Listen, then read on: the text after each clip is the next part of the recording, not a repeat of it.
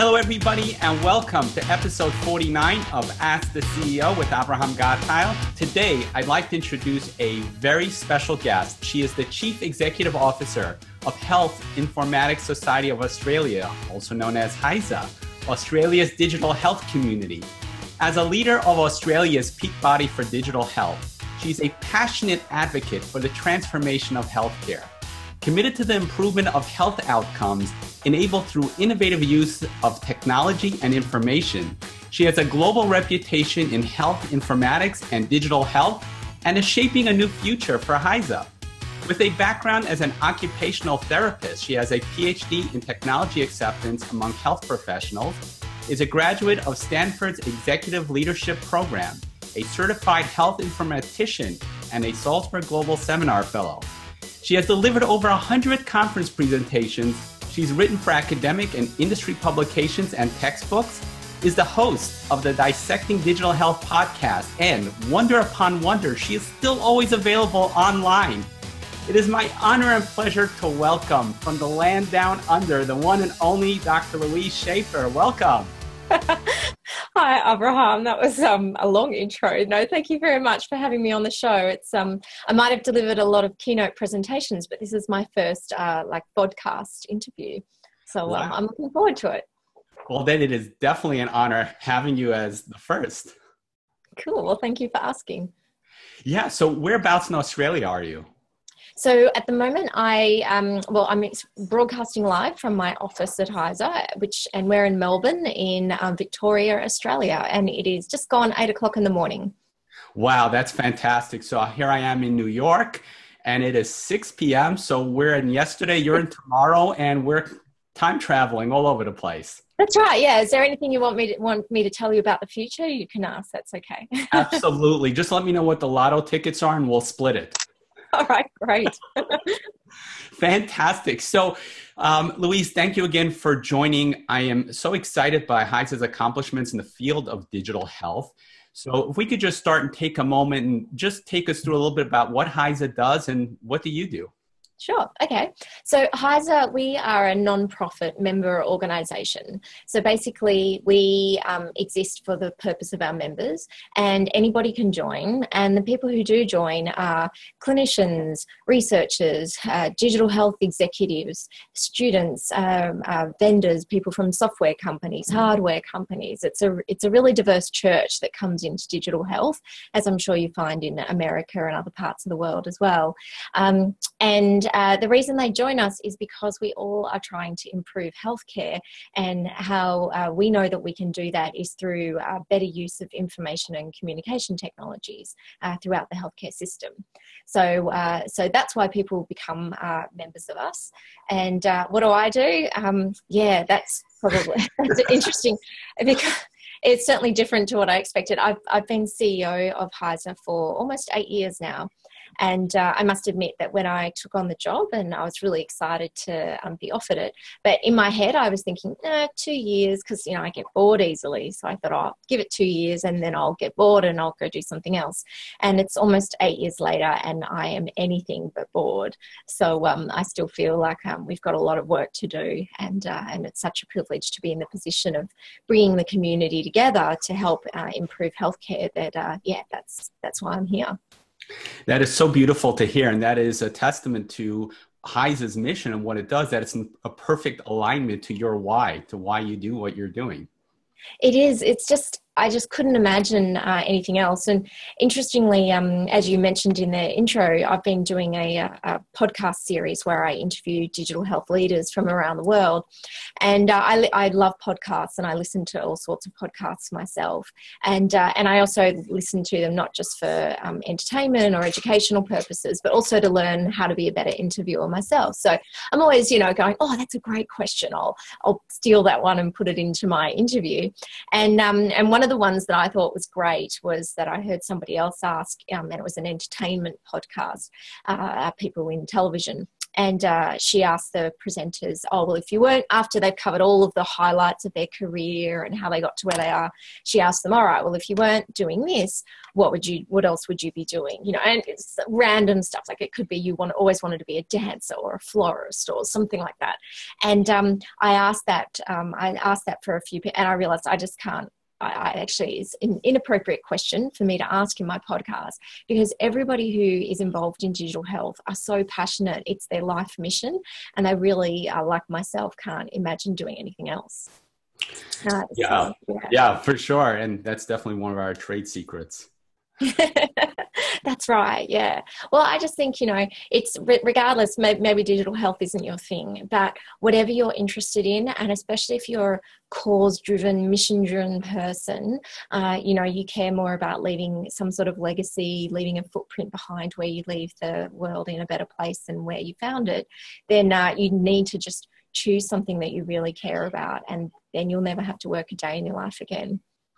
Absolutely. So I am I'm very fond of Simon Sinek and his books. Oh yes. Why? Yes, no, that's right. Yes, I made all my staff watch his video numerous times during our internal strategic planning sessions. Beautiful. So let's talk a little bit about the I in HISA, which is informatics or also known as information. So, as you know, in, not just in the medical world, but in every industry, there are information silos. So, what are some of the challenges that these information silos presents in the digital health environment? Yeah, look, that's an interesting question, and it's actually the problem of information silos in healthcare effectively defines what this entire industry is about. So, um, people who aren't in healthcare, and this is a global problem, uh, it doesn't matter whether you're in the States, Israel, um, you know, Australia, Africa, it really is a global problem that by and large, uh, healthcare runs on bits of paper. And um, even in the States, where hospitals have become uh, far more digital in recent years, thanks to legislation and, and financial incentives uh, put in place by the Obama administration, um, even then, uh, it's still very siloed. So, um, what ends up, it's just it's strange that in 2017, I must say, when I meet people that are outside our industry and I have to try and explain why I do what I do, and I talk to them, and they, they always look with puzzlement because they're like, what do you mean uh, healthcare runs on paper? Like every other industry that you can think of, logistics, you know, um, Uber, like every every industry has computer technology to connect the different stakeholders in the in the field, um, and to make your business run more effectively and efficiently. And it's insane that we would think that we had to present a business case to accountants to stop you using abacuses, to then use calculators, to then start using Excel spreadsheets, and then find um, and then financial software like it's just it would be crazy it's like of course if you can see that there's it's going to make your job easier you would use technology. And yet in healthcare um, we we operate in silos and it is a substantial problem. So while um, you know people might think that we do health IT projects in healthcare and we use air quotes on purpose because they're not IT projects they're cultural change and organizational change projects um, and that's because in healthcare the way that medicine is effectively taught is to see things in silos. And everything runs in silos. The business models of healthcare across the globe are siloed. So, um, and I'll give you an example um, from recent experience. I was speaking at a conference of young healthcare leaders and I was talking about this silo problem and uh, what a problem it is uh, and how unsafe it is. And, and, uh, and it's also just a pain in the butt, to be honest, for, um, for clinicians and for, and for patients. And after my speech, a young doctor came up to me and he was distraught. He's like, oh my God, I'm one, I'm one of those doctors you talked about. And I was like, calm down, what, what's wrong? And, and he said, well, the other day I realized I'd sent the same poor patient for the same test three different times and I didn't realize it until the third, uh, un, until after the third time when she came back to see me. And he said, No, I was thinking, how did I do that? And it was because actually in the hospital he works at, they do have an electronic health system, the um, clinical care record system that is uh, across the hospital. But um, he first saw her on the crazy busyness, chaotic uh, nature of the ED department. And then he saw her on two different wards as she was moved around. And of course, he didn't remember that he'd seen the exact same person. He he was just looking at her charts and going, "Oh, okay, this is the this is the symptoms you have. All right, I need to go and send you for these tests." And um, and he didn't realize, and that was because even though there's an electronic medical record at that hospital, the um, and the same brand of electronic medical record, each different ward, including the ED, used a different module and they weren't connected. So he had no way of, of the computer didn't know that he had seen a person because there were three different systems. Um, so it is a massive problem um, and it's incredibly expensive. Um, that we do things like repeat tests, uh, and uh, and um, we have a lot of adverse event problems. Actually, if you don't mind, um, I've got s- some statistics. It's the only thing I sort of note that I wrote down, just because I didn't want to get it wrong. But um, healthcare, because of these these information silos, um, it's incredibly dangerous. And these statistics are old. Like we're talking 15 years old. What I'm going to say. But if if uh, if you and you know the analogy is often made in healthcare to the aviation industry, and how how safety conscious they are. And um, healthcare is way more complex than aviation, but they do have these checks in place, and we don't always have them in healthcare. And we have these information silos problems. And so if you looked at um, the amount of preventable error that happens just in hospitals alone uh, in uh, three different countries, it's incredibly high. So uh, if you think about 416 seats in a Boeing 747 plane. And if that plane was to crash, of course, there would be, and everyone was to die, there would be outrage in whichever city you live in. Um, they'd probably close down the airports for a few days to try and work out quickly. There would be a huge, um, a huge social and political and economic demand to fix this problem and make sure we knew why that plane crashed, why 416 people died, and why, um, and, and to make sure that we could prevent it so it didn't happen again and, and everyone sort of accepts that that, that would happen. And yet in healthcare, um, in Australia, we're, we're a smaller country than the US, but we've got effectively about 14,000 people every year die in hospitals. That's equivalent to two 747 crashes every month. In wow. the UK, yeah, um, and the numbers go higher when you've got larger populations. So in the UK, we're looking at about 44,000 people. That's two crashes every week. And in the USA, um, we're looking at um, almost 100,000 people die unnecessarily in the healthcare system. That's 235 crashes a year or two crashes every three days. Um, wow. So these are some of the amazing and um, terrifying um, safety statistics, and they're the ones that are reported. And and by and, by and large, these are not these errors don't happen because doctors and nurses are bad at their jobs. Um, they happen because doctors and nurses, which are the, the professions that tend to make the life and death decisions minute by minute in, on, uh, on the shop floor of hospitals, um, but they don't have the right tools to do the job. So they're doing the very best job they can in an incredibly hectic, chaotic environment. Sometimes they haven't, uh, they've been on shift for, you know, 16 hours. And then, you know, we rock up and we're bleeding and there's something wrong with us, um, or we've been on the ward for a while and, and you know, but our medication chart chart hasn't been updated, whatever the case may be. And, um, and they make the best decisions they can with the information that's made available to them. But because by and large it's not connected, there are these information silos, um, very basic errors happen. And uh, it just astounds me that that is not the front cover of every newspaper because if it was, um, we would have solved the problem by now because it's not a technical one. Technology, um, you know, we've advanced a lot in 2017, but uh, um, culturally and organisationally and the business models of healthcare need to modify a lot. And, and all these things are what us and, and our members are working to strive to improve. Yeah, and you know, astounded is the right word because if you think about it, like you said, there are three plane crashes, equivalent of three plane crashes every single week in the U.S., but it's not on the front cover. So forget the expense about having information silos. Just the mistakes that happen because of that is just mind blowing.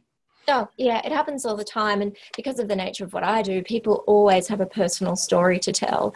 And um, one that's more personal to me is uh, my cousin was in the army and um, until recently, actually. And this was probably 10 or so years ago, this happened. And anyway, he fell in love with a, another, a, another woman from the army, and they were training to be elite SAS in Australia, which is sort of like your Navy SEAL type thing. So they're like elite athletes and elite soldiers.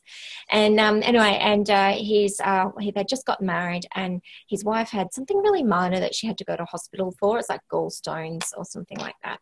Anyway, and she died in hospital. And the reason she died is because, um, and you think again, the army, best quality care, uh, you know, and pretty straightforward operation, um, but they didn't have the information made available to them that she's allergic to penicillin. So they gave her penicillin, which is very common, and it killed her. And, you know, and they were only married a few months. So, you know, wow. this sort of everybody's, you know, I'm, I'm sure the people listening to this podcast as well will think of hopefully it hasn't happened to them, but somebody that they know or someone in their family has had an adverse event happen in hospital, which was because not because they were sick, it was because of um, because of the environment they were in uh, that uh, that bad things happen. And as I said, it's really not the fault of doctors and nurses and occupational therapists and other allied health professionals. It really is a system uh, that needs to be uh, modified and changed, and it, it's a big wicked problem. Yeah, for sure. So, how does HISA go about working towards changing this? Yeah, yeah. So, well, we do what we can. So, um, firstly, we, um, we're all about the community. So, a lot of what we do is about bringing people together, whether that's in person or online. And you know, I could give you a big long list of benefits of why people join organisations like mine, and, and there is equivalence in other countries. Um, but there's really two main reasons people join a non-profit when you're interested in the, in the cause or the mission, and that's for networking and professional development. Uh, so they're, they're the key things that we focus on and that we deliver. So one of the things we've, we've been around since 1992, uh, and the reason I mention that is while that um, doesn't seem like a long time, technically, as far as computer technology goes, that's huge. So in 1992, that's right. Yeah, in 1992, the only complete geeks had computers, and they were for playing very, very basic games or doing advanced mathematical calculations. Um, no one had a personal computer really. There was certainly no much so uh, the internet hadn't been invented for the. I know it had, but for the majority of us, we didn't know about this thing called the internet. And yet back then, a group of doctors and nurses established HISA and they thought, you know, I think there's something to this use of computer technology in, in healthcare and we can try and improve technology, um, healthcare, to, um, but using technology to connect people and to connect information. And that was sort of the broad mission of when they established HISA and it, it hasn't really changed. We might have modified the language a little, but it hasn't really changed from those days beginnings. So what one of the things HISA has always done and, and which is really common in nonprofits is we run a conference. And so we now run four conferences conferences a year um, and uh, webinars and all sorts of events. I think we, at last count, we were running over 50 events a year. Wow. Um, uh, yes, which is great. And so those events work to impart knowledge to people. Um, for you, uh, with the knowledge that you have as well, to impart your knowledge and share it with others, and to bring people together. Um, and so that's a key focus. And we actually just had our big national conference, which is called HIC, the Health Information Conference, uh, two, three weeks ago in Brisbane. Um, so we run these events and we bring people together and we share knowledge and professional development we also, um, one of the key focus areas for uh, not just my organisation, but for more organisations like ours uh, that are in the States and the UK and elsewhere, is workforce. So, still, it's, it's it does seem insane because it is, but in 2017, the majority of people who, claim, uh, who train at university or college uh, to become a healthcare professional don't learn about digital health. They don't learn about informatics. Um, they, if, at the very most, they they might learn about how to use a particular um, EMR system for a hospital, but they vary. They vary, um, and yet we expect them to hit the wards per, per se and actually understand how to use the technology that's presented to them. But most importantly, why um, and the why is never, you know, you mentioned Simon Sinek, the why of why we need to actually use technology in healthcare is, is not taught at uh, university or college level yet by and large. There are parts again, there are pockets and silos of really great stuff, but by and large, that doesn't happen. So, one of the things that we launched uh, back in 2013, it was, uh, we launched a certification program in health informatics. And what that means is that if you consider that you're an e health, digital health, health informatics expert, um, or you want to be one, you can um, take an exam. And if you pass the exam, you get to be certified in health informatics. Um, that program has been incredibly successful. We've had um, almost 300 people now are certified in health informatics. Most of them are, live in Australia, but we have international customers as well. And um, that workforce reform, that need for recognition of the knowledge that you have and how your knowledge in digital health and health informatics is different and unique and incredibly valuable to healthcare systems than other professions is something that we are also working on at an international level uh, because it's something that we we see workforce in in I guess two different factors. So we need the experts in health informatics, and um, often they are clinicians. Myself, I, I trained as an occupational therapist. They're not always clinicians, but I think think a third of our certified informatics professionals actually are clinically trained. So, um, um, so we do have a lot of clinicians who are also clinical informaticians. But then we need the majority of the workforce, which is we're talking hundreds of thousands um, of clinical care professionals who need to understand something about digital health or health informatics just to practice medicine in 2017. Um, because what happens is if you don't understand the why of these things, what ends up happening is your hospital buys an EMR and you get told, oh, look, you know, uh, you know, unless you're in the loop, you get told that, uh, look, we the hospital's bought uh, an electronic medical record system. Friday, you have to come to a training seminar for four hours, and we'll teach you how to use the system. And and by and large, these systems aren't designed for the clinician, the user in mind. To be honest, they they, they they're getting better these products, but the legacy systems uh, weren't designed with any sort of co-creation in mind. So um, they're built for functional purposes. Um, and a lot of clinicians really don't like using them because they can interrupt their workflow um, if, uh, or that they don't integrate with the really busy clinical workflow and the way that clinicians need to have information presented to them in a very short period of time so that they can make the right decisions about the, about the person that they're caring for. So, um, what ends up happening is that the systems aren't well designed. Um, they get told how to use the system, and so they use it at a bare minimum, um, and they don't really understand why. Uh, and that that's pretty much what my PhD looked at as well. Was you know what what will help someone actually understand the why of why they need to use a, system that uh, is digital rather than bits of paper and post-it notes. And uh, and the result always shows the same, and it's it's pretty common sense to be honest. That if you understand that there's going to be a benefit to you as a clinician and a benefit to your patients, then uh, you will use a system even if it is isn't well designed. And that's that's the best bit in the education piece that we're missing is that why we need to do these things mm-hmm. and and how it can benefit patients and benefit clinicians. And so we do a lot of work uh, on that. And and we actually have uh, international links where various countries we're all working on this together um, which is a, a really great uh, privilege to be able to do that too.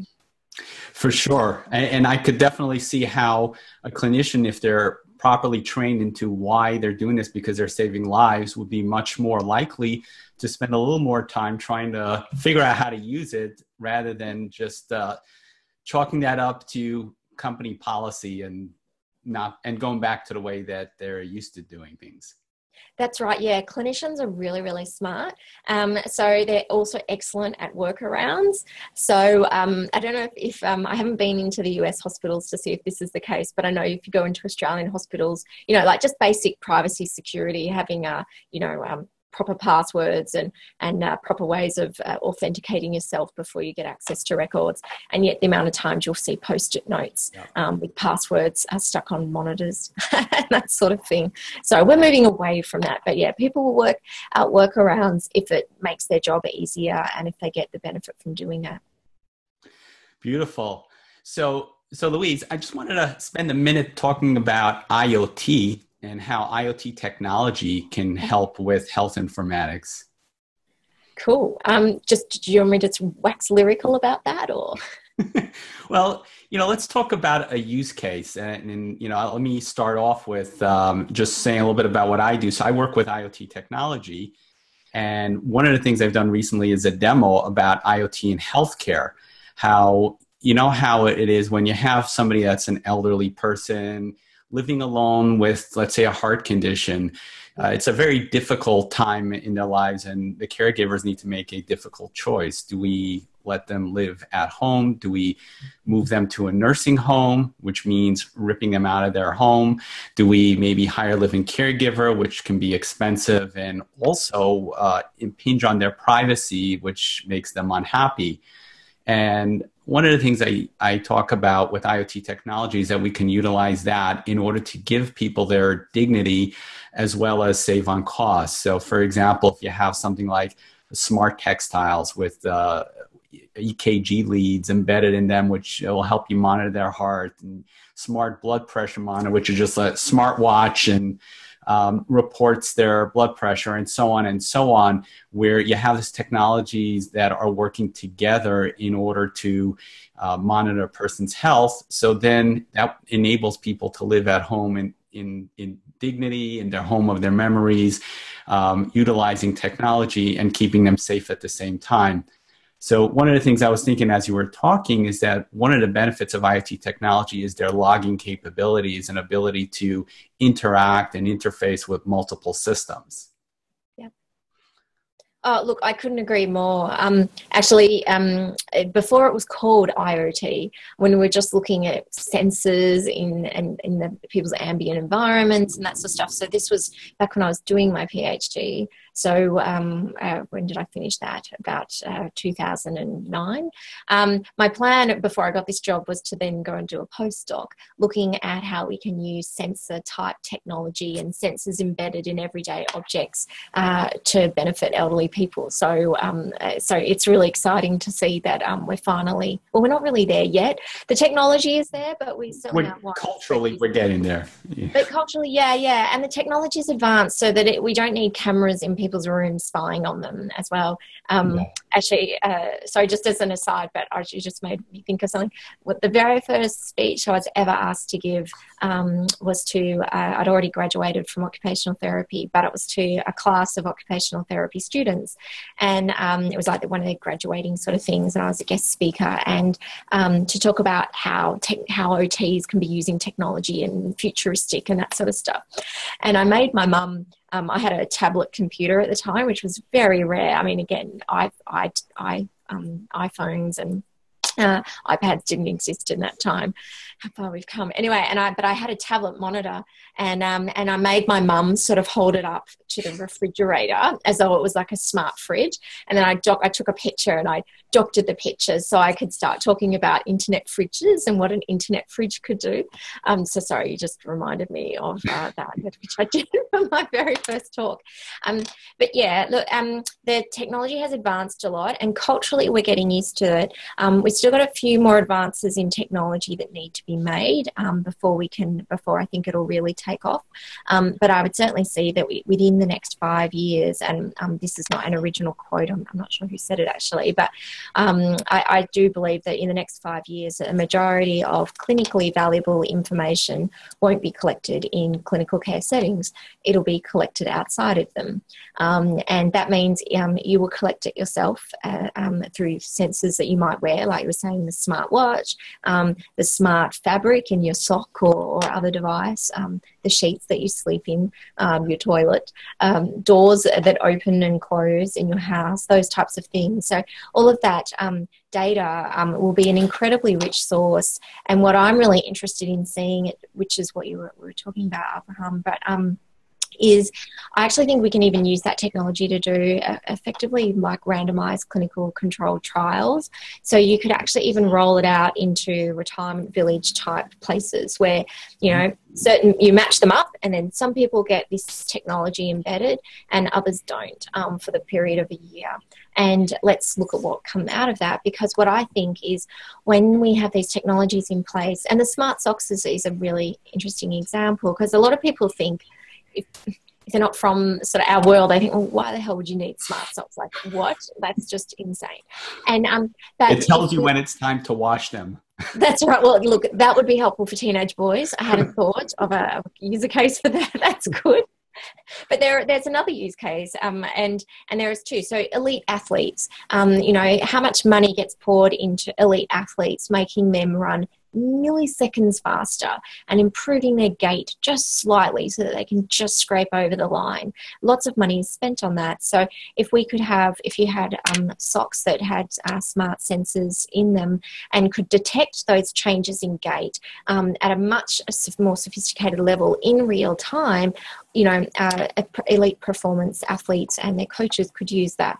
But in terms of um, elderly people as well, we know um, we know very well, um, and it's a huge problem that if you fall over, if you have a fall as an older person, um, you will um, most likely have a um, dramatically reduced quality of life, not just in the immediate aftermath of that fall, but potentially for the rest of your life, and you potentially a shorter lifespan as well. It's it's a big problem and the all the things the only thing that we do right now is you know we look at people's bone density we advise them to exercise and stay strong.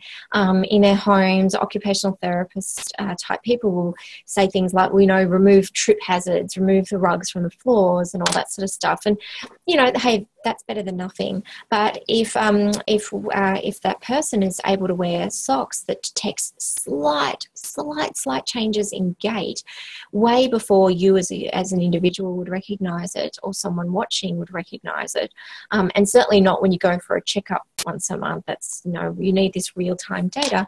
Then um, if a computer can detect slight changes in gait, that could emphasise that actually maybe Mrs. Smith actually might be showing a little bit of weakness that has not been detected. Let's just get her in for some physio and podiatry and let's check things out. Then we could do some um, exercises, strengthen that. Then maybe we could actually prevent that, that potential fall from ever happening by using these types of devices. So that's, I mean, that's just one case, but I agree with you completely that um, this information, and there's going to be a lot of it, um, will be incredibly valuable. And we just have to be smart enough as humans, we pretty much are, but we have to be smart enough to harness that data um, for good uh, and and to use it for our benefit. Beautiful. So, Louise, this is really fascinating stuff that you're involved with, and I'm really excited to see where this takes you. So, tell me, how did you get started with this? Oh, cool. All right. Well, how did I get started? So, um, I, as I said, I trained as an occupational therapist.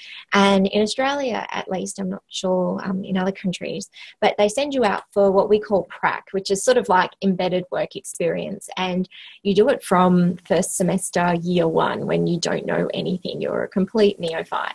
Anyway, and um, my, one of my very first prac experiences was in a hospital, and it was in, um, in a, a, a, effectively like a a day a day facility for um, elderly people who would come in um, sometimes for respite for um, the person who was caring for them at home, and a lot of them had chronic comorbidities. So they had very thick paper files, you know, sort of inch thick, and and so they after being there for a couple of weeks they were um, my clinician asked me to if i would do an, an, an, interview with this patient. And i was so nervous and um, so but you know wanted to be you know keep up my a grade student status. So such a nerd. So i asked if i could come in early and review her file and i wanted to just commit as much of it to memory as i could so that i could not ask her dumb questions and questions she'd already been asked a million times before. And um, and to engage with her so the therapist said yes i got in early and after i don't know maybe 20 minutes i um, i was really distraught looking at this file and i came out of the room and, and said said to my therapist, look, oh, mate, oh. and you know, I'm catastrophizing and I'm, I'm thinking, oh, I'm going to be a really bad OT because I don't understand what I'm reading. Like I, I, I, said to her, I can't even find the OT notes. Like I see all of the progress notes all handwritten, but I don't, a lot of the handwriting I can't read. I, I don't understand all these symbols and, and I don't know where, what, where, how do I find OT compared to everybody else? And and I found an assessment form that I was familiar with and had been introduced to us early in our studies. But that's about that's like a five page form, and I could only find two pages of it. Like, where's the rest of it? And so I said, oh, you know, I'm so nervous and I'm not very good. Anyway, um, so all the therapists laughed at me and they said, oh, you know, effectively they were like, oh, love, you know, don't worry about it. No, no, no, we should have told you that the OT notes are the ones with the yellow sticker. So in the margin of the file, if you look for the yellow sticker, then that's the OT. And, um, you know, and it occurred to me even back then, first semester, first year of a four year degree in occupational therapy, that you have to be a pretty bad occupational therapist to kill people. Like you sort of would have to go out of your way, right? So, but not the case for doctors and nurses that really do make these life and death decisions. And the more placements I had, and I was just, I was actually quite astounded. And to be honest, I still am. I think it's unethical that um, we have such poor record keeping um, by and large in healthcare that we, it prevents us from being the very best clinicians we can be. It prevents us from providing the very best care that we can can provide. Um, we do our best, but you know these systems are just shockingly poor, and um, and so that's how I got interested in um, in trying to fix this problem. Um, but I didn't know you could do that for a job. I was just really interested in that, and so you know I, I finished my OT degree, and I was planning on becoming an occupational therapist, of course, and uh, I was offered a I think because I was just such a nerd and I was hanging out at the university all the time. Um, someone had rented some office space off uh, off the occupational therapy therapy school to do, um, they were employed to do research on uh, what was at the time a telehealth trial rollout statewide in Western Australia, where I'm from, which is a really big state and uh, and they wanted a research assistant. So I was offered the job. So I took that, thinking, okay, well, I'll do that for three months because I love technology and healthcare, and uh, and then I'll go be a real OT. And uh, to this day, I've never received a paycheck as an occupational therapist um, because that job led to uh, one thing to another. Uh, before you know it, I was uh, doing consulting in this space and um, and doing a PhD in this space. Um, and um, look, one other thing I'll just add to the journey that because um, I think it's it's it's true it happened to me, but it's something that I try and foster now that I am the CEO of HISA. Is um, I didn't even know about health informatics. It was literally when I was researching for my PhD, typing in all sorts of search terms like you know computers and nurses because there was never anything about computers and OTs. So um, you know, and I came across this term called informatics, and uh, in in America they tend to call it medical informatics or biomedical informatics. In Australia, we tend to use health informatics. Um, it doesn't really matter; it's the same thing, but it's tend to be. And the Australian healthcare system is tends to be we like to think we're more focused on health and wellness and keeping people um, not sick um, than, uh, than um, pure medical focus. So that's the difference in terminology if anyone was interested. Um, if not, I'm so, sorry for taking up 15 seconds of your life that you'll never get back. Um, but anyway, so, um, so, the, so I discovered this thing called informatics and I was just, I, I read about it and I was so excited and I was like, oh my God, it's not just me. Like, there's a tribe there's, there's people that i belong to and they're interested in what i'm interested in and oh my god and it was just this wealth of knowledge and learning that i could soak up. So um, I, I, joined the american medical informatics association that day um, because you could join online. HISA at that time wasn't as sophisticated. We had a website but you had to email them to get sent a membership form so i did that. And um, anyway and uh, probably a year or so after that um, the HIC conference conference, the big conference was running uh, over on the East Coast, and I was a poor PhD student. And so I contacted um, HISA and said, Look, you know, I'm a poor PhD student, I've been a member for a while. You know, is there any chance you could waive my registration fee if I could get myself over to Melbourne and in exchange i will you know i'll do whatever you want me to do. Like i'll hand out name tags i'll stuff satchels like any like random jobs you want to give me. And to my absolute delight and surprise at the time they said yes. And um, and at that conference I did I stuffed satchels and I handed out name tags. But I um, I'm a good networker. And I would you know someone would come and say oh my name's Avraham and I would find Avraham's name badge and I'd hand it out and I'd be oh hi. Hi Abraham. oh I see you work at X hospital. Oh my name's Louise. I'm doing a PhD nice to meet you. I just introduced myself and um, and and soaked up and went to all the sessions that I could get to and loved it.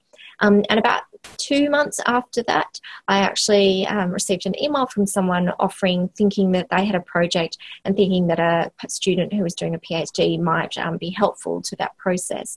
And that's really how my career kicked off. It was through volunteering and handing out name tags. Um, and then before you know it, I was getting off at all sorts of work because I, I, I, never say no to anything. Um, so I was getting off at all sorts of work in the field, and they were great experiences, building up my network, still volunteering. Um, and uh, a few years after that, I guess the, the CEO of HISA resigned. And I, and I called him and just said, Oh, well, man, you know, what's the organization going to do without you? And, and we're still good friends, actually. And he said, Oh, I hope you're going to apply for my job. And I said, silly. You know, I'm just about to finish my PhD. You know, I've never run a business before. I've worked for myself and I've worked for a lot of businesses, but never run one. And, you know, I've got other plans. I'm going to finish this thesis and read a novel or play the piano and, you know, do, read non academic papers for a time being. And, um, but he encouraged me and, and so did a good friend. And so I applied and it was a competitive process, but I, I made it through. And um, um, that was almost eight years ago. Um, so we, I, I'm a very believer on um, you know putting your hand up, saying yes, um, and I, I, really like to um, where I can hire um, a lot of young people. Most of the staff that I have were in their twenties when I hired them. There's only a few that um, were you know 30, 30s, and actually I don't think I've oh, I've hired one, or two people that were in their 40s. And it's not that I'm, but I, I, really like mentoring young people and, and seeing people have a lot to offer and uh, and um, helping them steer them on this journey and and uh, help our members to achieve what they want to achieve. So um, so anyway, that's that's how I got involved and how I landed here. That is such a beautiful story, and I love I love what you said because basically what you're doing is you're describing the traits and best practices of a successful entrepreneur I mean, number one, you got your why down pat. You you found your calling, and then you did whatever it took to get there. You know, which is something that people can learn from you. You know, just because you can't you can't find just because you don't have the money or you know you don't know how to how to get from point A to point B. So there's a way to solve the problem, and you solve that problem and then yeah, there really is. Yeah. Right? and, and, the other thing is abraham and i'm sure because you i know you speak to a lot of um, leaders in, in this job so you probably know more than me. But what i discover is not just if you do what you're passionate about you as i said you never have to work a day in your life. And you know that's not something unique. That's a lot of people will say that. But my experience is it is true. I don't have work life balance. I I just live my life, you know, and and yeah, you have bad days and times where you just think, oh God, I should have stayed in bed today and just had a doona day. But you know, by and large, those days are incredibly rare, and um, and I never once, um, you know, regret any decision I made to get here, and every day is fantastic. But the other thing that I find is when you do what you love, other people are attracted to that passion and energy that you have, um, and then also um, when they see how passionate you are about whatever it might be, um, your area of interest, people want to help you with that. Um, and people, by and large, I've found are incredibly generous, are incredibly helpful. Um, and if you ask for help, people will gladly give it, um, that you show that you're passionate, that you, are doing the work. Uh, that uh, you know, that's that's all you need, I think. That is so true. So, Louise, I love your journey and I love your story. Um, so let me ask you this: uh, What are some of the ups and downs you experienced along the way? Oh yeah, yeah. Well, certainly way more ups than downs, and um, and the time that you do have the downs, again, providing you've got a clear why focus of why you do what you do, the downs are really in the end quite insignificant. Um, so lots of ups, and and I think the up for me is that, and I, I must admit, I um probably shouldn't, um, you know, because this is going on YouTube, but I'll, I'll say it because it's true. I have like, you know, you're supposed to have a plan of, okay, well, after this, then I'll do that. Or, you know, especially in, in your 20s, you think, oh, yeah, by the time I'm 40, I want to be here. So this is the how, I, get like, most people I know, that's just crap to be honest. Most people just you know fall into things or follow their passion and and just say yes and then things happen for them. But one of the things that i find is that this job is just such a privilege. I don't really have any clue what I would do after it because I, I think I got the best job of my life when I was just 34, and uh, and so you know how could I possibly top this? And um, and and my story around the up, the major up, is what I love most about this. Is, um, the the position that I'm in and then the role that I have is that, and and you know even talking to you today is that I um I I want to influence as many people as possible because I'm, I'm only one person and I don't know it all. I know a little tiny bit, but if I can um, if I can um, use my position to, and the role that I have to connect other people, to inspire other people, to um, to get them to talk to other people about what they're interested in, and hope you know, and particularly around digital health, then you end up influencing thousands upon thousands through the network, and that's what I'm really keen to do. Um, so that's that's just a huge up because I get to do that pretty much every single day. Um, so that's a fantastic thing.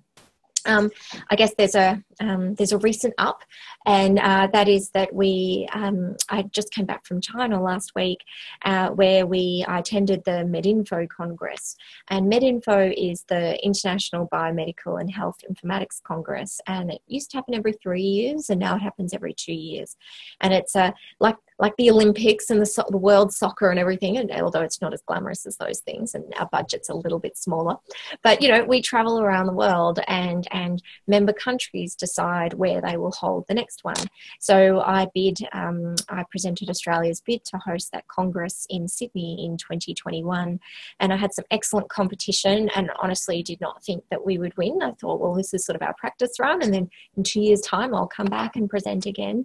Um, but uh, uh people decided to vote for Sydney, Australia. So um, I'm so excited about that because in four years we get to host the International Digital Health and Medical Health Informatics Community in Sydney, and um, that'll probably have a couple thousand people. And we also get to show off, which I'm also looking forward to because I want to show off the brilliant people that we have here in Australia, and uh, and uh, you know bring the world here and uh, and bring us to the world. So that's one of the recent highs that um, I'm really really pleased completely yeah, thrilled. Really nice. Yeah. Congratulations. Thank you. Thanks. Yeah. So that, that's really cool. Um, some of the downsides. Um, okay, so there's probably two main things. One thing which I was really unprepared for, and when I, I speak to CEOs of nonprofits, I've, I've found that it's it's the same. Um, we're not unique. Is that it's like you're in permanent startup mode. So while that can be exciting and invigorating, and you you need like constant energy um, all the time, um, it's also tiring um, because unlike a, a startup, we don't have a product where we can promote to VCs and get financial capital come into the business so I can hire the people I need to deliver on the vision. Every single thing that we produce, we have to create ourselves from scratch. Um, we have an excellent community of volunteers. Like uh, we have over 300 people who actively volunteer their time, and you know we couldn't do anything without them. Um, but if we had some um, external funding, it would mean that I could hire the people that I need to get the jobs done. So instead of a project taking maybe three years to get off the ground, um, huge. Like I work an 80-hour week um, still after all this time, and um, you know, and we have to rely on volunteers a lot. And because you're working with volunteers, obviously the time spans have to change because you, you can't tell a volunteer, well, it has to be done by Monday, too bad. Like you're just so grateful that they're giving over their time and expertise. So it's like whatever time frame you can work, I'd really appreciate it. Um, and they're just wonderful. Um, but uh, not having the resources that we need to deliver on the vision is, is, is tough. And if I didn't care so much and believe so much, it would it'd be easier to walk away um, because it's it's really hard work. It's really hard work. So. Um, that um, funding and the resource constraints are really difficult. Um, so that's that's one thing.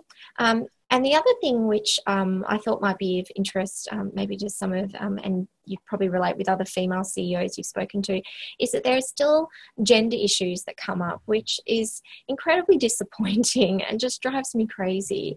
But, um, you know, I've sort of had to, I've found that that has happened my entire time here. Um, and I, I, think it's not something that any individual goes out of their way to make life more difficult or to set a higher bar for a female. I think it's just, it's just, um, unfortunately, it's a cultural thing, and maybe Australia might be, um, you know, worse at this than at some other countries, but that's that's also a challenge. Um, so that uh, and which I find really depressing when when um, I'm confronted with that occasionally, and uh, that is that's really disappointing that that is still a factor. But you know, all you can do is just rise above it and work really hard, and uh, and uh, you know, really good people don't gender isn't an issue, but it's it's still often subtly there, and and that can be difficult. Yeah, for sure. And in fact, I've interviewed many female CEOs who've cited the same challenge Absolutely, yeah. And in healthcare technology, I would have thought there would be even more women because, um, you know, a lot of clinical care professionals are females. Um, and at university level, it's pretty much even. Um, and if you look at a profession like where I train, occupational therapy, 95%, actually, I haven't looked at the stats in the last couple of years, but in Australia, last time I looked, it's basically 95% of the profession are women in occupational therapy. And yet you still find a lot of um, leadership roles are not taken up by women; they're taken up by men. And you know, that's that's just that, that there's lots of like many many pages and videos on and hours on the internet devoted to those topics. But um, it is, I do just find it a shame that uh, that that is still an issue. Um, I have, um, we have a, I actually, and yet to be honest, because I run a non-profit, women are really attracted to work in non-profits. So I actually, um, I only employ two men, and that's not on purpose. Like they're just the most qualified people for the job.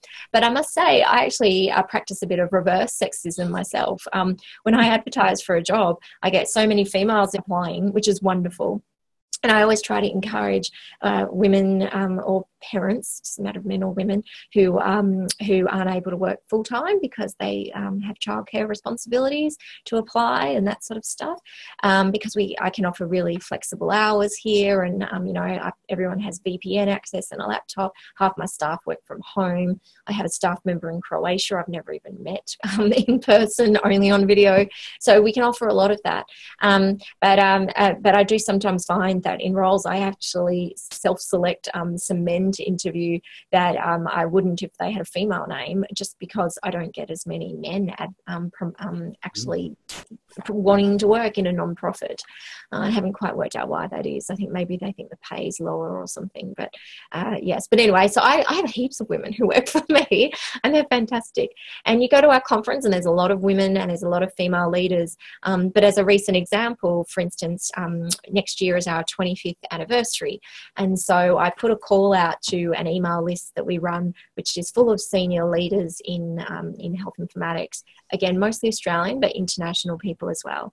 I just said to them, look, if I could invite one or two like giants in the world of health informatics from across the globe uh, for next year's birthday and to talk about you know how far our profession has come and all that sort of stuff you know any anyone you could recommend and you know uh, no bar is too high like we'll try and get them and um, i've had I reckon maybe 20, 25 names, no women not a single one was uh, you know and it wasn't until i spoke to two people when i saw them in person and mentioned that and i said did you see that email i sent? And i was like, there's some, and there are they're wonderful fantastic men in our field and and some of the leaders in our field when it was established were men um, so it, it makes sense that people would gravitate to that but i couldn't i was surprised that in a list of 200 that um, and uh, that you know roughly 200 people and 20 25 responses that um, i didn't get a single uh, not a single female. And it was when I asked those two people and I said, and I mentioned this, they were like, oh, wow, what about, you know, and then they emailed me and gave me some female names, but they, they're not the ones who come front of mind. So, you know, that's a, a recent example of that. So there's still work to be done. Absolutely. So this kind of segues into the next question, which I think we already answered, but I'll ask it anyways. And what keeps you motivated every day? Yeah, what keeps me motivated is is that why is that healthcare is is broken. I'm sorry to say, um, but it is, and um, but it means you know there's a lot of work to be done, and um, and I'm absolutely convinced, as are hundreds of thousands of people across the globe, that um, if we can be much smarter about how we integrate technology and build technologies in healthcare, we can actually make use of the information, and it's because it's not really about technology; it's it's about the information and using that information to improve patient care. So that's what keeps me motivated. Um, I look forward to the day when actually I can retire or, you know, go do something else, be that florist or something. um, because it's like, well, we fixed that. You know, healthcare is all connected, the silos are gone. Um, you know, people no longer um, experience adverse consequences in healthcare because clinicians don't have the information they need to make the right decisions. Clinicians are happy with the high quality of the technology they're provided to use. Um, I look forward to that day, and um, I'm not going to quit till we have it. Great. And then you could sit on your rocking chair and knit or go fishing. Yeah, yeah. I'll think of something to do, I guess. Beautiful. Uh, we kind of discussed this as well, um, but I'll, I'll ask. So, where do you see yourself in, let's say, five years from now? Yeah, and it is a really interesting question. Um, one of the things I've learned about myself, and Australians are really um, we're really more modest. We're not great at selling ourselves. And I say that because Americans are awesome at it. Like Americans just generally speaking are so good at that and, and we're not very good at it. Um, and so, but one of the things that I've, I had to get at peace with is like I, have got a girlfriend who does excellent work in her field. Um, she is not on social media at all. Nobody knows her name. She is um, she's not even on LinkedIn. Like you really can't find her. And um, and she wants to. She's very happy being that backroom scenes person who's doing excellent work and making the world a better place and helping other people. But she doesn't need any of it attributed to her. She doesn't want it to be attributed to her. Um, and I'm quite different. And and I, I do want to be front and center like I am now, and and hopefully still will be in five years' time, um, and for the rest of my career. But it's it's not because it's about me. It's because I actually find, um, and I had to sort of work this out for myself as well. Um, and and I thought, well, actually, one of the un- unique skills and the gifts that I have is being able to inspire other people and and uh, you know and motivate them. And so I'm best placed, um, you know, on a stage uh, in front of a group of people, leading a group of people. Um, I'm also really happy to be a follower as well. Um, it's not a competitive thing, but you know, to to get people moving and to because we, we, if we're going to improve healthcare, it's a, it's a huge movement and we need lots of people involved to do it. So um, I don't know where I'll be working. Um, it'll actually, if um, because we've won this Congress in four years' time, um, I probably will still be here. Um, so, but wherever I'd be, I know I'll be still advocating for improved healthcare uh, and, and, empowering clinicians and empowering patients through uh, access to information. So I'll be doing something that fits that bill. Beautiful. And if there was anything that you could change, if you could rewind the clock, let's say 12 months, would you be doing anything differently? The only, I have thought about this before because I'm not really big on regrets. Um, and the only thing is, that I, I, think maybe, but maybe not, is that look, I grew up in a really small country town where um, I'm not only the only person in my family to go to university, let alone have a PhD, let alone have a job where I'm the CEO of anything. Um, even people from where I'm from don't um, that's a rare thing um, you know um, most people become farmers and and have a, um, a, have a different life than the one I've chosen for myself and because of where I'm from it didn't occur to me in my teen years when I was studying, um, even when I was at university, it never occurred to me that I could be in a position where I could have influence over other people and, and try to improve the world through that. Um, and so I think if I was to look back and give myself advice, like instead of spending my teens um, working in my uncle's fruit and veg shop and, you know, being a secretary and doing all of these jobs that it, like it never bothered me doing them at the time. I really liked them. I really liked people. So they were all, but they didn't help me benefit. Um, they didn't help me get to where I am now, I guess. Um, I sort of had to come around that by accident almost, that even to understand where my skill sets are. And I think maybe if I had um, people around me um, more so when I was, you know, 19, 20, that could have perhaps given me um, more direction about where like my, where they saw my strengths and abilities and where I could you know best harness and focus them and, and learn to improve them that maybe I could have got started earlier um, but at the same time I, wherever, whatever I did, I, I, got to where I am now, which I just love. So, you know, I, am not sure whether I really want to change it, but that, that's one of the things I, I do often think about. Um, you know, if I, if I had a school counselor who gave me better advice than the advice I got, which was I was a straight A student, but the best advice I got was, oh, maybe you could be a journalist. Uh, you know, and by the way, journalism is fantastic. And, and I actually quite often think, oh, what if I did that? But, you know, it's a dying career, journalism, unfortunately. Well, everybody's but, you know, become their own journalist. Like, look at what we're doing.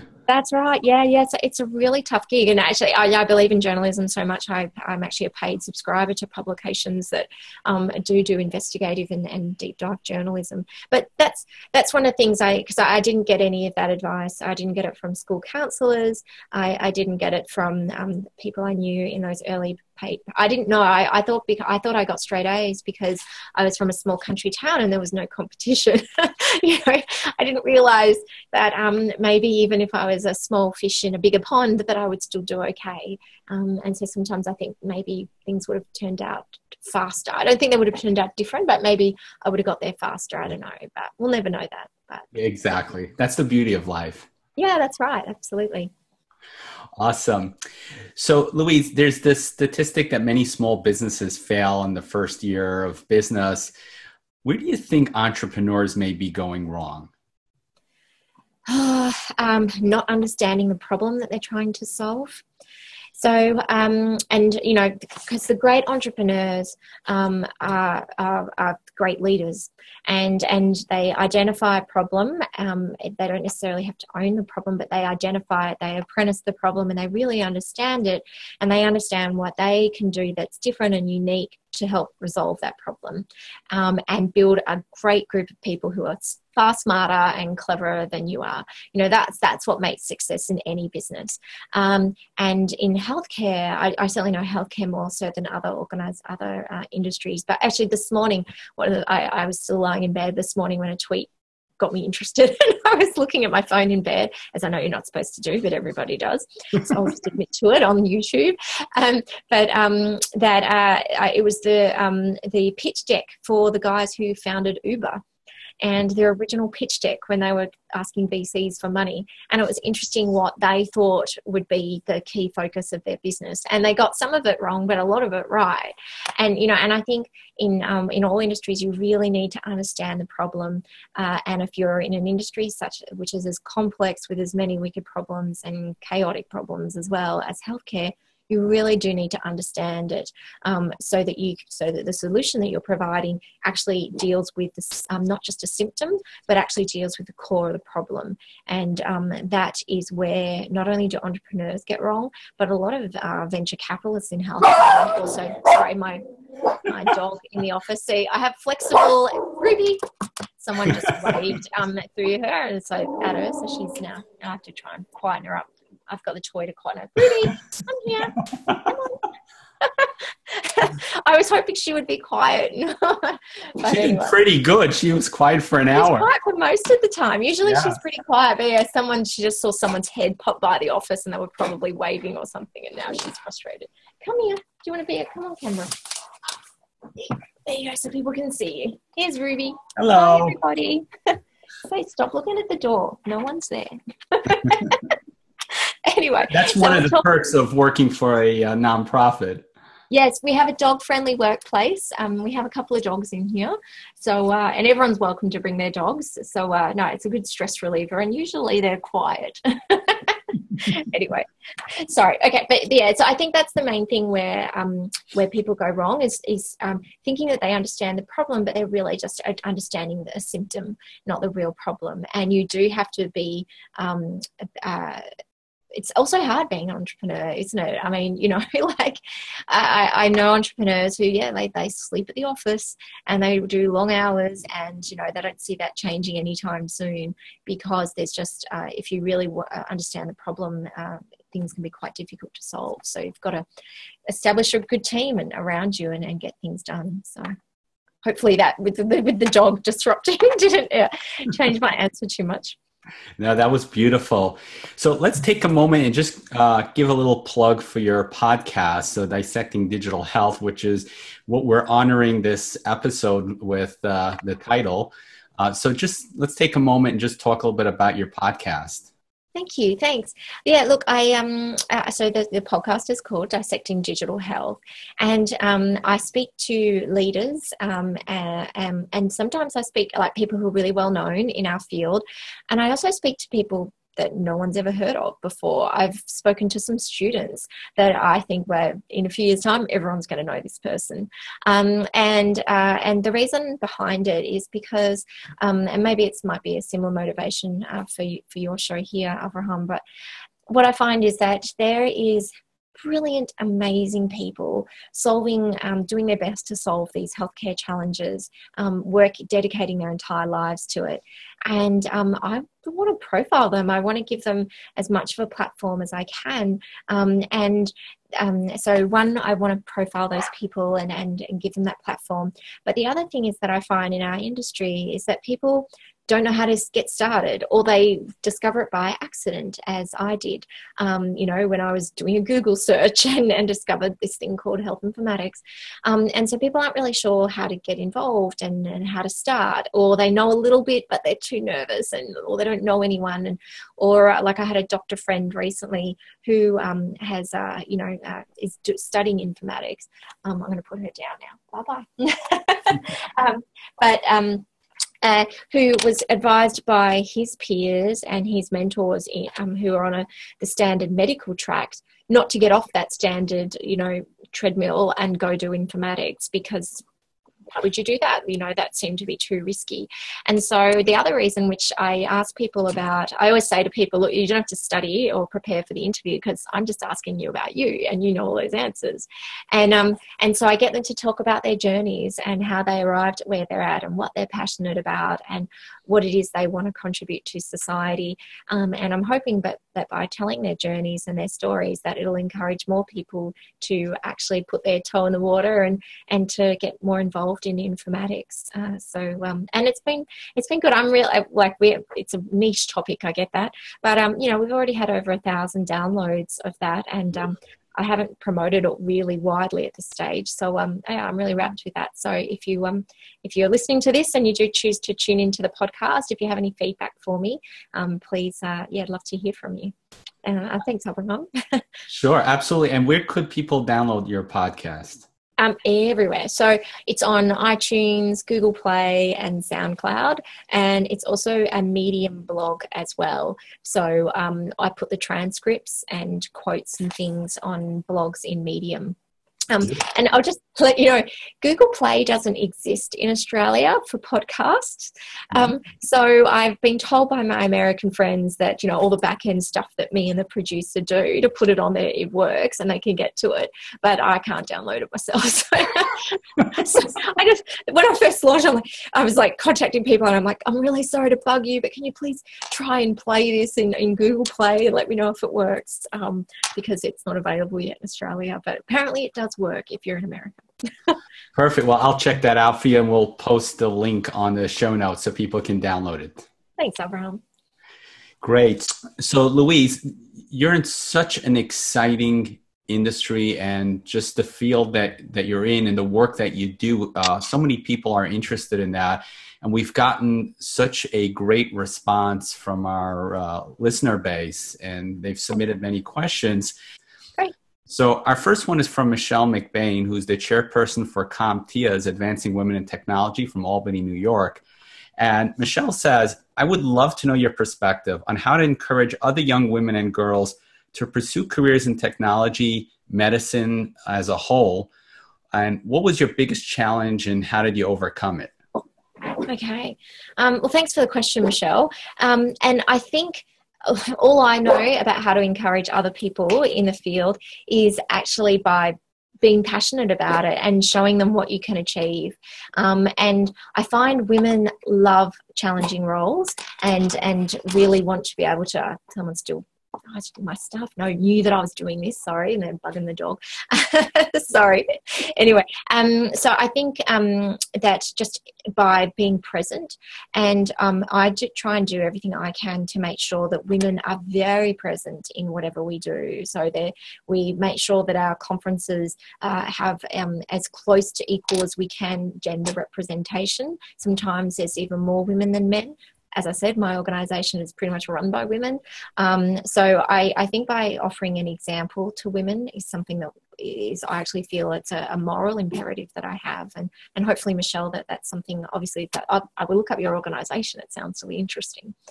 Um, so I think just by offering that, that letting them know that there are opportunities, um, and in terms of the the challenges, and I already mentioned in this interview that the gender challenges that are there. I think as long as we're that we support each other is the best thing that we can do. So um, I have um, a lot of mentors, males and females, uh, and I take it upon myself to also be a mentor as well, so that uh, um, so that other people, when they encounter these challenges, they've got someone that they can ring and, and have a chat to. So I like being able to. I've the few people that I mentor. I just uh, if I see their, their, if I can't answer their phone uh, their phone call because I'm in a meeting or something, I just they know to text me and I will call them the moment I get a chance because sometimes they just might have a problem that's just cropped up right now today, and uh, they just want to talk it through with someone, and, and I try and do that. So um, I think if we can do that. Um, to um, encourage more women to have to know that you don't have to know the answers that's also good beautiful our, our next question is from Jamie Kataya, who's the CEO of tech and telecom PR firm Jamie Scott and Associates from Los Angeles, California. So Jamie asks, what is the one suggestion you can make to telecom networks to help us deliver better service to healthcare providers? Ah, that's an excellent question. Um, the the better service is um, from a technical standpoint like things like reliability are a really big deal and i know that sounds really boring but if um you know like if uh, if if my internet went down right now it'd be a bummer and you know abraham and i would have to resume these questions at another time and he'd have to splice them together. But you know at the end of the day no big deal. If um if technology if telecommunication if we have telecommunication problems in healthcare people can actually die as a result of that. Um, so that having um, high reliability in the services that you provide is really important. Um, but outside of the non-boring technical stuff um, the other thing I would say is it's about relationship building in healthcare. And I know that's a central tenet of all business that, you know, if you want to make a sale, get to know your customer. But in healthcare, it is so critical. Um, and it's something that we see a lot in American companies actually that come to Australia. And, um, and they come to Australia looking to expand their market over here.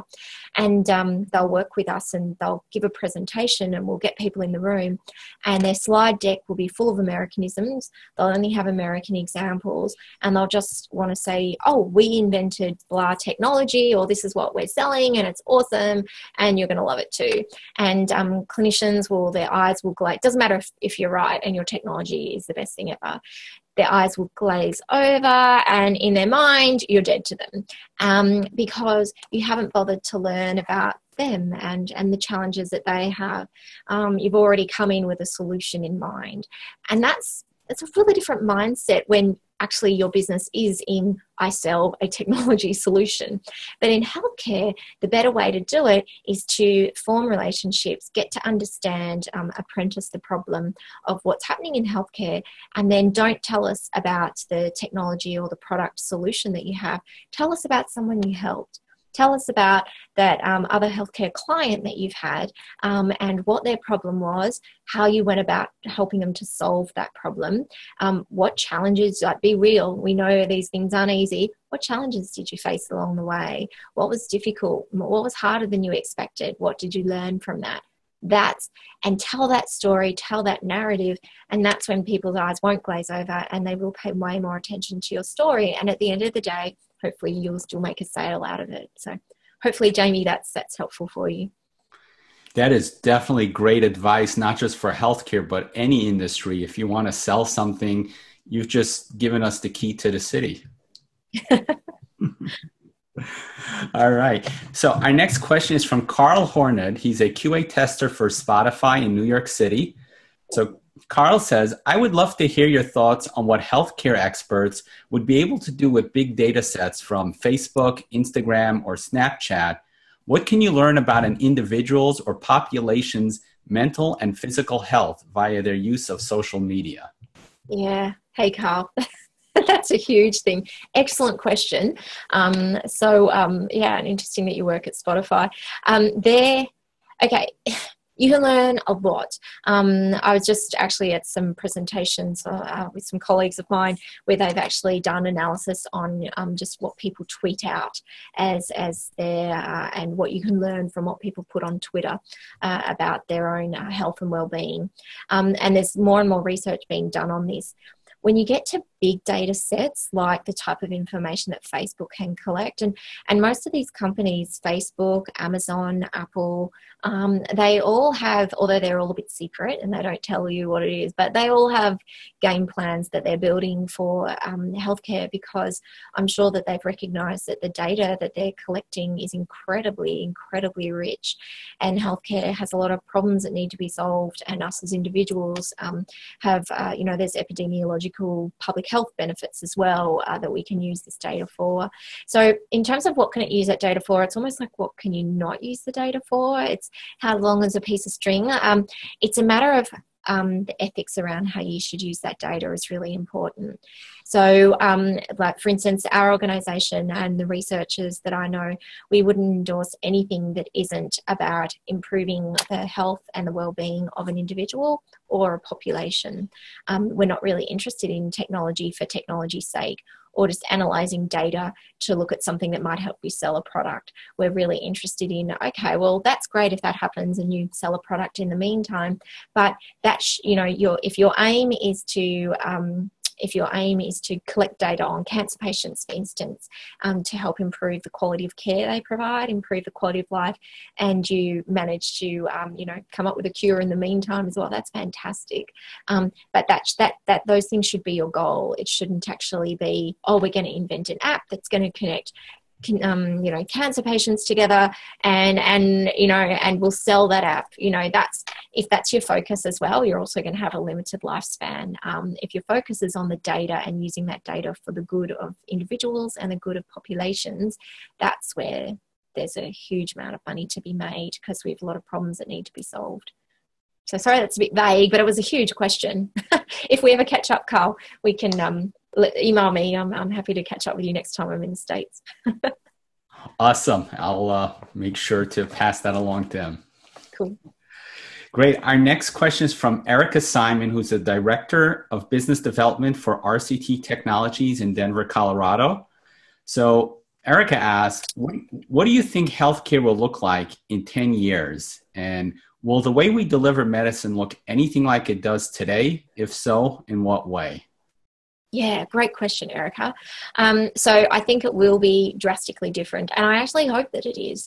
Um, at the moment, the way the healthcare system generally is structured is that we take people in their most precious, most vulnerable state, i.e., when they're sick or when they're caring for somebody who is unwell.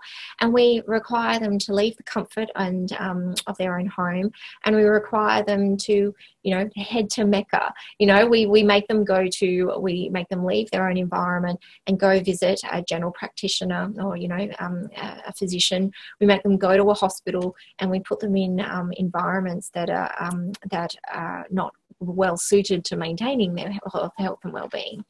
And we can't change that overnight. I mean that's the way the healthcare system is structured. And if you need expensive um, a big expensive machine to run a diagnostic test on you then of course you have to leave the leave your home and and go to a facility that has that big expensive machine that can do that test.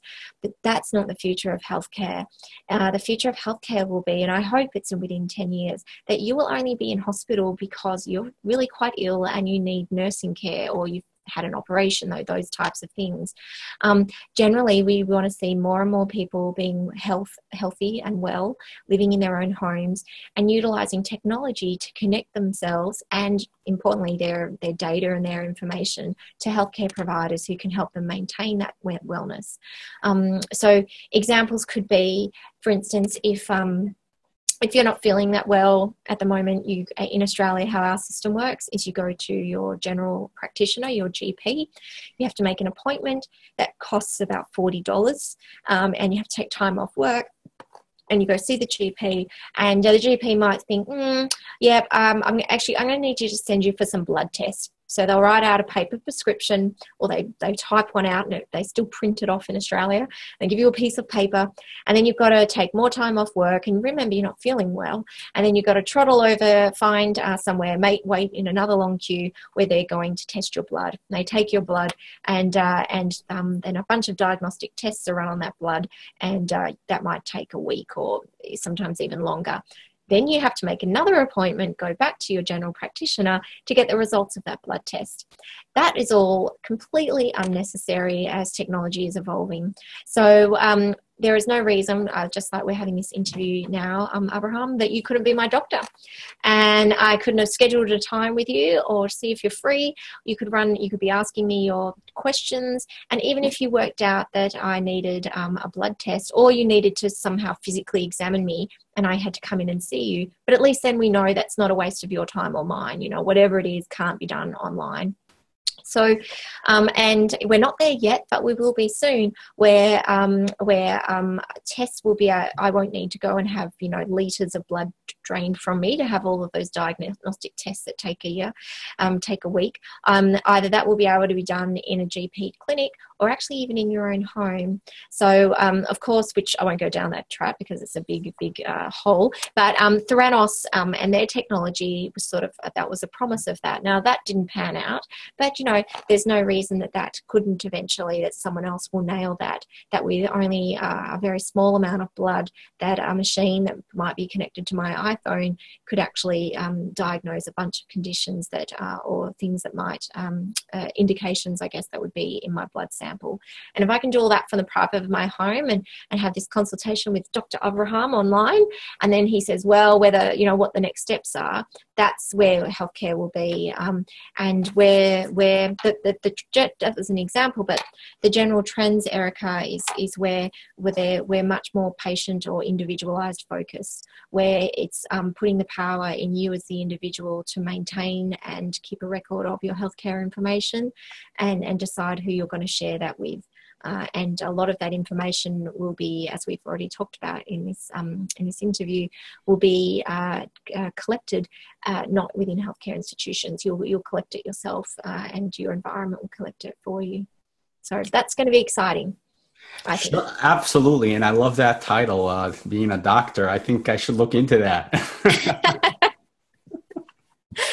Excellent. Great. So our next question is from Mark Dressner. He's the CEO of Office Evolution in Hackensack, New Jersey, and he's also a fellow Australian. Oh, so, hey, Mark. yes. So Mark asks, ubiquitous access to personal medical health records are key for many digital health solutions.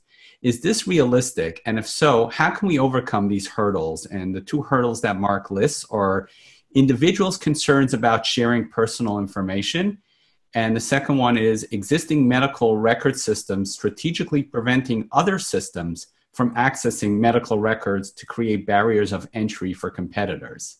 Yeah, yeah. So Mark clearly work is not new to this field. Um, a lot of entrepreneurs don't know that, and when they discover that, they're surprised and they go to their business model.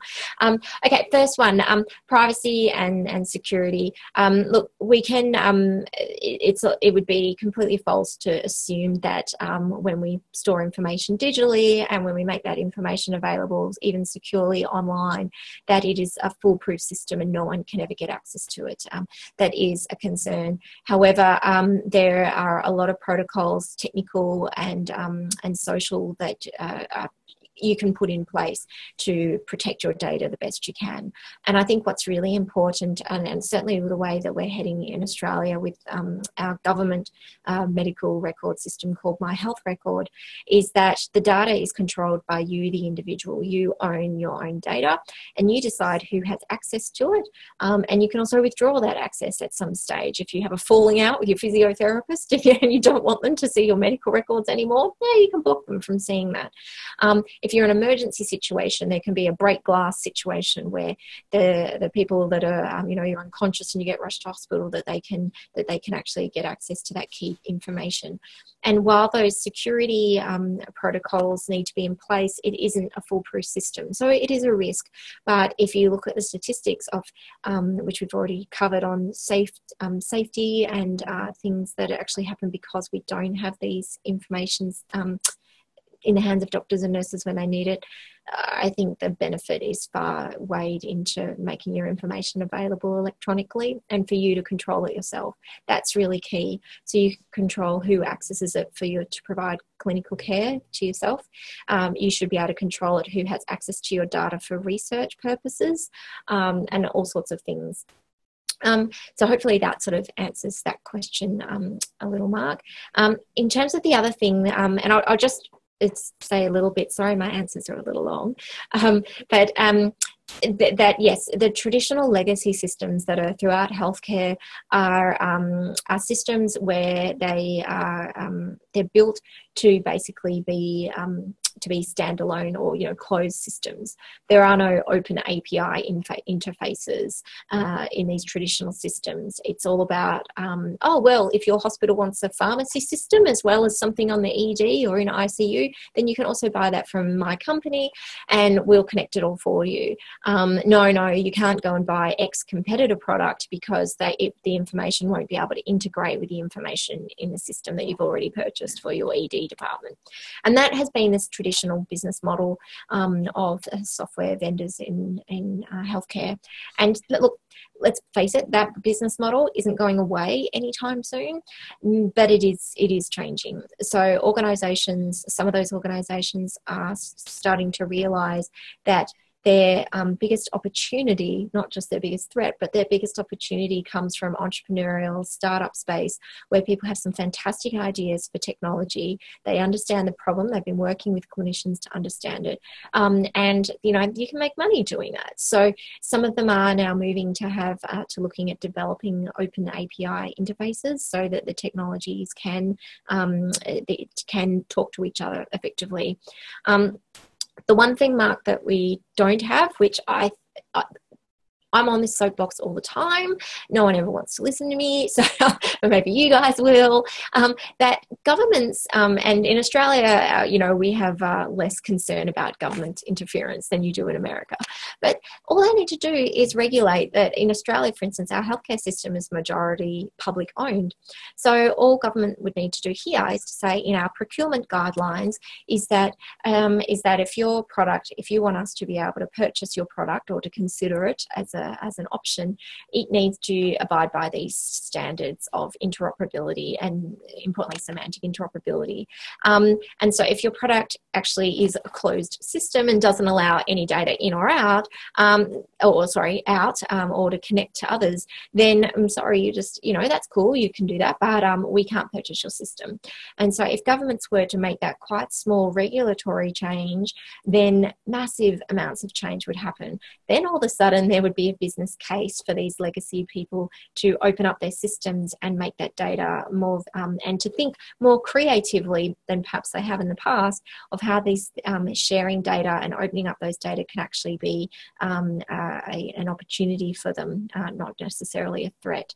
Um, but until that day happens, yes, if, if you're an entrepreneur and you're listening and it's all about, and I hear this a lot, that, oh, well, it's going to be great because you know, blah, blah, blah. All right, where are you going to get the data from? Oh, it's in the GP systems or it's in the hospital systems. We'll just get it from there.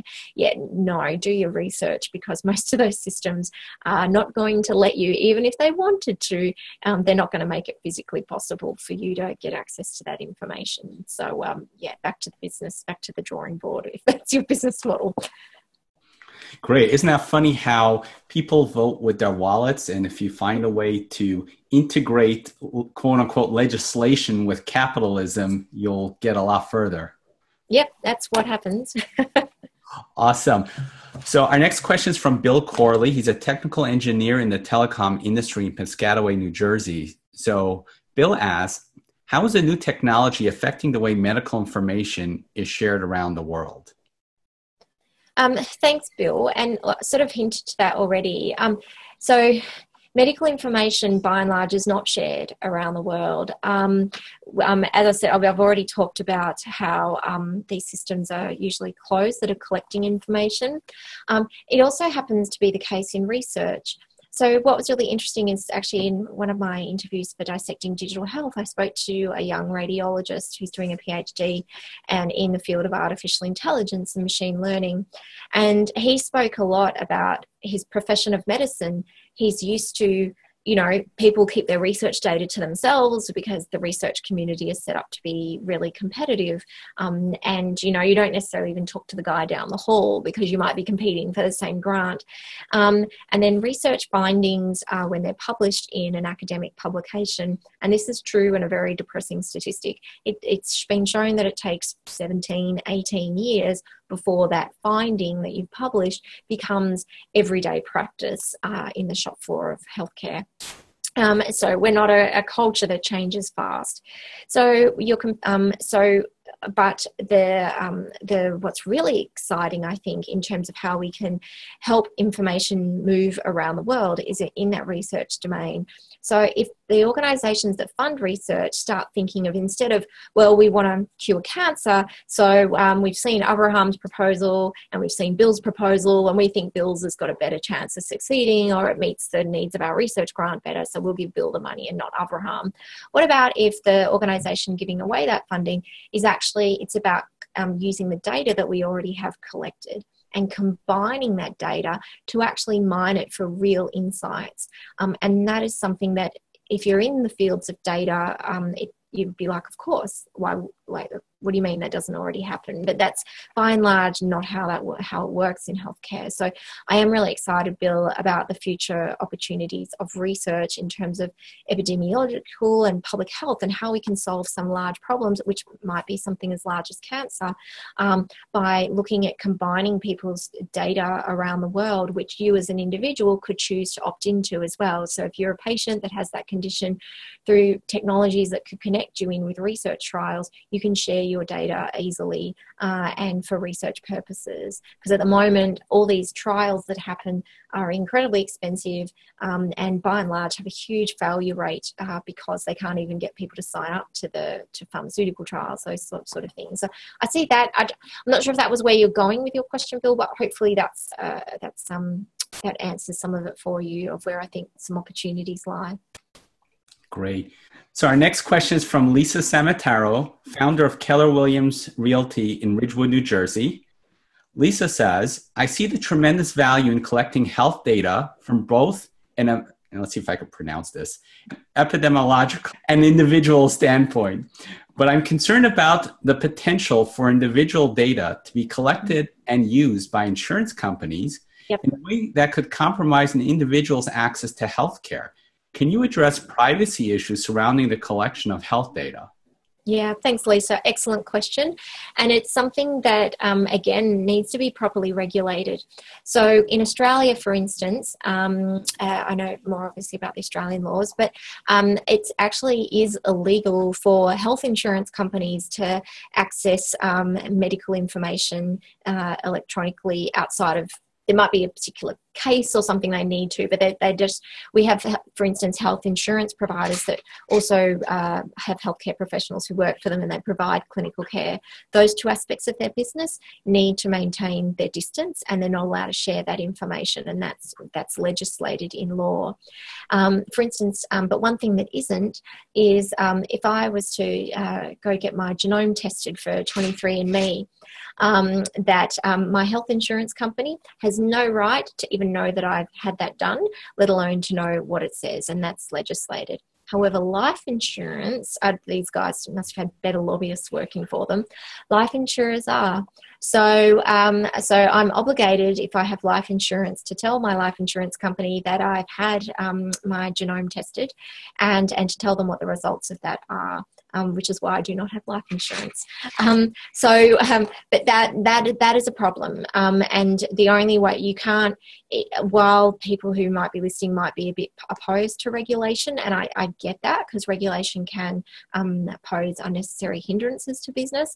But when we're talking about people's health and medical information and how that can be used for good, how it can be used for evil and to hurt people, we need regulation. If we think that the um, that health insurance companies are going to regulate themselves and just say no, no, we really won't use it um, um, for any purposes except for yeah, that you can't do that. So, uh, so it is a concern, um, and it's something that um, that we do need to be mindful of um, for sure.